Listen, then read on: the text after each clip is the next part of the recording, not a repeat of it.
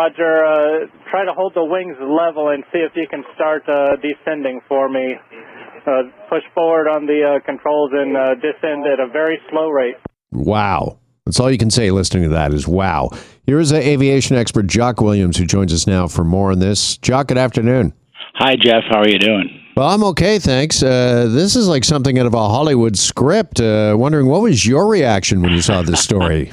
well, this happens three or four times a year in North America, and fortunately, I, I've never heard of it turning out badly. It almost always works out, but maybe they don't publicize the cases that don't work. I I even had a friend whose mother had occasion to land an airplane when his father was flying. He died, and uh, the mother was able to fly it, even though she had no experience herself.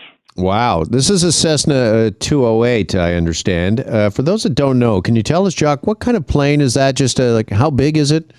Well, I was led to believe it was the Cessna 182, but the fact is, it's a four-seater generally. Uh, if if it's a 182, it's a six-seater. If it's a 208, uh, single engine, piston engine, easy to fly, but not for a person who's never flown before. But whoever was giving the the mentoring uh, did a wonderful job, kept his calm and and kept the people in the airplane calm, because all it takes is one person screaming and yelling and and having a small uh, fit, and we could really be in trouble. As it turns out, I guess the the pilot was having a form of seizure of some sort, but again, the reporting on that's been pretty slim. Mm-hmm. But was that uh, job number one? If you're in the control tower and you get this coming to you over the radio, that uh, basically uh, we've got a situation uh, here, is that the the first thing you need to do? Is try to instill some sort of sense of calm, Jock?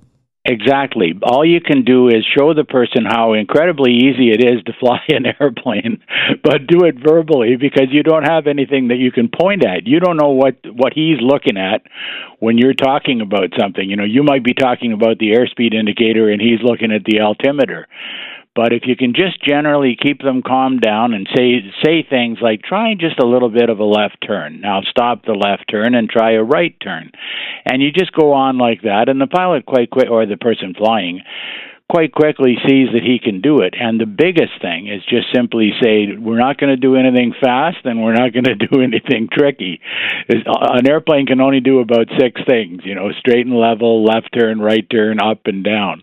And we're going to put them together and put you back on the ground, and uh, generally it'll work. Yeah. So would you equate it if you were in the control tower and you were trying to talk to somebody who'd never flown before? Would you try to equate it to something like driving a car, which they've likely oh, yes. done? Yeah, definitely. In an airplane of this sort, which has a conventional wheel to steer with and so on, that's the first thing I would try to do is get the person to equate to driving the car and explain what the accelerator is. We call it the throttle in an airplane, and uh, and explain what is going to have to happen. But fortunately, he was near one of the bigger airplane or airports in the whole United States, West Palm Beach.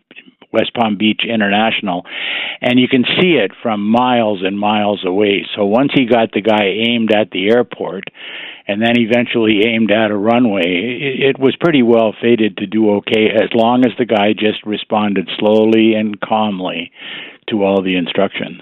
Yeah, one of those instructions, Jock, was try to hold the wings level and see if you can start descending for me. Uh, why yeah. was that an instruction? Was that just to make sure that, uh, I mean, that's exactly what uh, the wings are level and the plane's level? Well, it, what he meant was level left or right, but not not level fore and aft. He wants you to put the nose down a little bit because it's like the movie uh, Airplane. You got to get pretty low to land this thing. You were probably the the plane was probably somewhere in the area of three or four thousand feet, and the airport is just a little bit above sea level. So what you got to do is get down so you can put the wheels on the runway, and then turn off the engine and roll to a halt. But the guy even said he didn't know how to stop it once it was on the runway, which is pretty easy. There's a brake on the top of each one of the rudder pedals, and if you just push on them, the plane will slow down. But if you turn the engine off, it'll slow down entirely also. Right. How much was timing a factor here? And by that I mean they obviously were approaching the coast of Florida. It sounds like, and we're heading towards uh, the airport and the uh, runway. I mean, would they have been making Jock? Do you think in the control tower some sort of calculation? Uh, how long do we have here to teach this person how to fly this thing? I'm sure that was one of the questions that was asked. I mean, there's no need to get somebody on the ground in 15 minutes if you've if you've got five hours. On the other hand, if you've only got 30 minutes, you want to be pretty quick about getting getting him down, but while the engine is still running, it's a matter of fuel consumption and a matter of uh, they knew where he was going, so they know that he had enough fuel to get there. And knowing that, you can make a pretty good educated guess as to how long you've got to play with.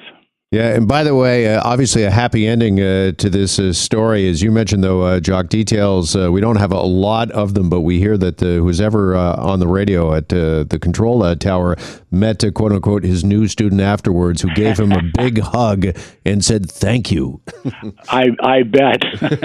Can you imagine the feeling that would be going through your insides when when you realize that it's up to you and you don't know how to do it?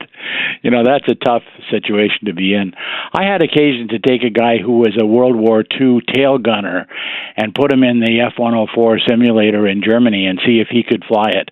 And he was quite a guy. I mean, I was able to talk to him and get him to land a supersonic jet on a regular sized runway just by doing what he was told. But then again, he was a very disciplined sort of an individual, mm-hmm. and and I guess he trusted me to some extent. But of course, he wasn't going to die if it didn't work. This guy was.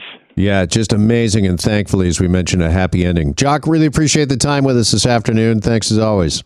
Good talking to you, Jeff. See you later. You too. Aviation expert Jock Williams. And that does it for our time here on this Wednesday. Thanks as always for yours. I'm Jeff MacArthur. Have a great rest of the day. See you right back here tomorrow.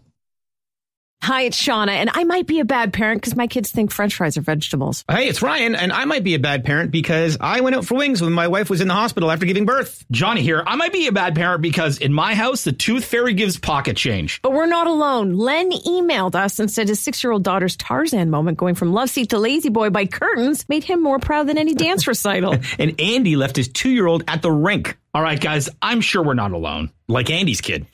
For stories and confessions like this, make sure you check out our podcast. It's called Bad Parents, and it's available wherever you get your podcasts. I left a glove at the rink.